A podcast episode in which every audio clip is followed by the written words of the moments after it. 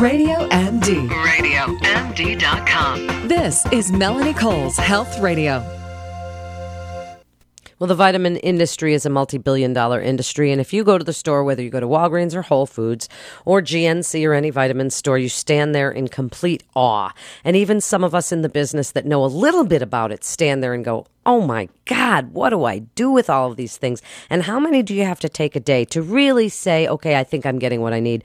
My guest today is Dr. Christopher Calapai. He is an osteopathic physician board certified in family medicine, anti aging medicine, and chelation, therapy.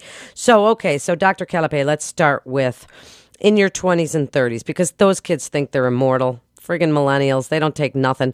What should they be taking? Well, um, my, my perspective is, is pretty clear and clean because for so many years I've done blood testing for vitamins and minerals, and that really guides us as to who needs more of what. And of course, when patients come in, their activity levels might dictate they need a little bit more of vitamins and minerals. But it, typically in your teens and 20s and 30s, most people are deficient in calcium, magnesium, vitamin D, pretty severely deficient in vitamin D, but a lot of people are because they're not getting enough through diet or getting enough sunlight. Uh, so those are the most common. B vitamins are deficient. People walk into the store, as you say, and they say, "Well, what do I do? What's going to help?" And they'll try this or that, but there's no real benefit because they don't know what they're deficient in. That's why my crusade for 30 years, I've been a physician for 30 years, is to test everyone for vitamins and minerals, make the corrections based upon the blood test, and then retest them within a month to make sure those recommendations are perfect. Okay, so when you say taking calcium or taking vitamin D, people don't know how much. Well, it's true, and I think the best way to answer that, and I'll support my answer, is you need to take enough to have good levels in your blood test. So that means for vitamin D, we want to get people close to 100 on their blood test. In some people, they may need 1,000 units. Some people need 5,000 units a day. Some people need some vitamin D in the morning and then another dose in the afternoon because that morning capsule of vitamin D is going to be used up by your cells throughout the, the course of the morning and the early afternoon. So it's got to be based upon your body's comments. Your body has to tell us what you need. Okay, so the the normal range or the good range of vitamin D. Well, the Is range there on a blood test is 30 to 100. But worldwide research on vitamin D for years, and this is many, many, many thousands of studies, says that when vitamin D gets up to that 80, 90, 100 range, you're decreasing the risk of all cancers by 77%. You're enhancing your bone. It's great for your brain, great for your immune response, decreasing the risk of flu and swine flu. So there's a lot of compelling Wow. mainstream research on this. Okay, so folic acid. And you know what? Instead of going 20s, 30s, and 40s, I'm going to go through some of the things people hear the most because I think that's a better way for us to, to hit as many of we, as we can. Now, I've heard I'm a drinker, Dr. Calapai, so I really like to have my wine, and I've heard that folic acid. eh, That I should be getting at least 800 milligrams because uh, drinking wine and the risk of breast cancer. Well, yeah, and you know we've heard about folic acid uh, in one major area. You know, women who are pregnant need folic acid to present to prevent defects of the spine. You know, neural tube or spinal defects in, in children. So everybody knows folic acid in, in pregnant women, but most men and women need a lot more folic acid than they're getting. So yes, we have to look at the blood levels for that, and we may go upwards of 800 or 1,000 or more, you know, milligrams a day. So that's okay to get- well. Okay, so that's okay. I mean, yes, we've heard of folic acid for, for pregnancy and prenatal. And actually, Dr. Calapai, folic acid was one of the first sort of vitamins that people actually kind of started buying into. And it and it kind of, I think, rolled the vitamin industry into being because it was something that was proven. Yeah, and to help. B12, you know, people have heard. I mean, doctors have been talking about B12 for years. It's a much more in-depth conversation now than it was before. Sure. But B12 shots doctors gave them for centuries almost, you know, and and vitamin C has always been a big fan, and, E. But your body needs a good uh, orchestration of all of these. You can't play a perfect, you know, musical piece without the right instruments and the right people playing it. So each nutrient has its own specific place in your body's function. That's true. Now, what about something like CoQ10? We hear about that and how it can be good for your heart. Is that a true? your heart. Yep. Yeah, great for your gums. It's got great antioxidant properties. And the problems we're seeing now is that certain medications wipe out CoQ10, like the statin drugs for cholesterol. So they block the cholesterol production in a pathway that includes a good CoQ10. So typically, again, based on blood tests, we'll recommend anywhere between 200, 300, 400 milligrams of CoQ10 once a day, sometimes twice, depending upon a person's need.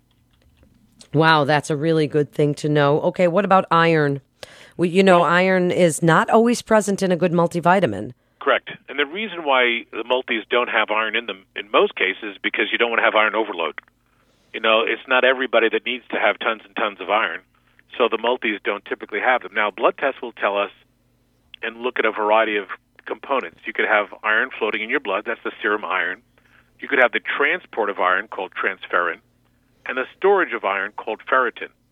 Now, some people, and, and women, of course, typically have lower levels of iron in their serum, their transport, and their storage because as they lose blood every month, you know, during their, their cycle, they're losing iron. So they might need more iron orally, or sometimes we'll give iron shots to really boost your levels up. And we want to get a decent level stored. It doesn't have to be crazy. But there are people who have a disease where they have iron overload, which is the opposite. So we have to back down on and sometimes help to pull out some of that iron. So now, what about somebody such as myself in perimenopause? Sometimes it's so irregular and you can bleed so much. Is that a time that we really need to make sure we're getting a little bit of extra iron? Well, yeah. Let's say, for sake of discussion, we do a blood test on you while you're in the throes of, you know, that your, time, yes. Yeah, at that time, we might see that your iron levels are really low. So Yeah. then we might give you more iron right before you have your period and then carry that through so that you're not dropping down too low. And then in between, you might back it down a little bit, but we would do that based upon, you know, sequential blood tests. Test you at the middle of your period, test you, you know, away from it just to see what your body's maintaining. That's just good science, you know, it's just factual science.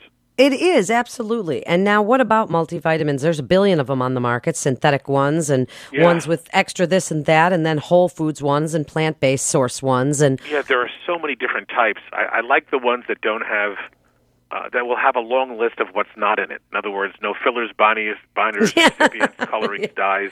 So the longer the list on the label of what's not in it is is a good thing. You know, a multivitamin I think of and I tell my patients that the multivitamin is kind of like the hub of a wheel, and then the spokes are other vitamins that you add on around that. So if the multi has all the B's and the minerals in it, you're starting in a good place. You might need to add on, you know, more vitamin C, more vitamin D, some fish oil, CoQ10. It really, uh, you know, curcumin, which is great for anti-inflammatory and has some anti-cancer effect. So the multivitamin should be sort of the, the central core, and then you add on around that. But again, based on blood test. Okay, so we have about a minute and mm, a half or so, not much even left, Dr. Calapai. If you had to tell people every single day, what would you want them to take? The little handful of pills or chewables or whatever it is, go.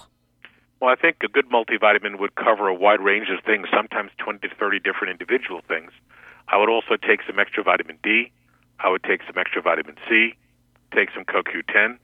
And now we're looking at curcumin, C-U-R-C-U-M-I-N, come from, coming from turmeric or curry, because it's got such great anti-inflammatory and anti-cancer potential. And this is documented by traditional medical literature. So those would be some of the best to take. And omega 3s would shake a fish Yeah, oil, fish shove oil, one of sure. those in there. Absolutely.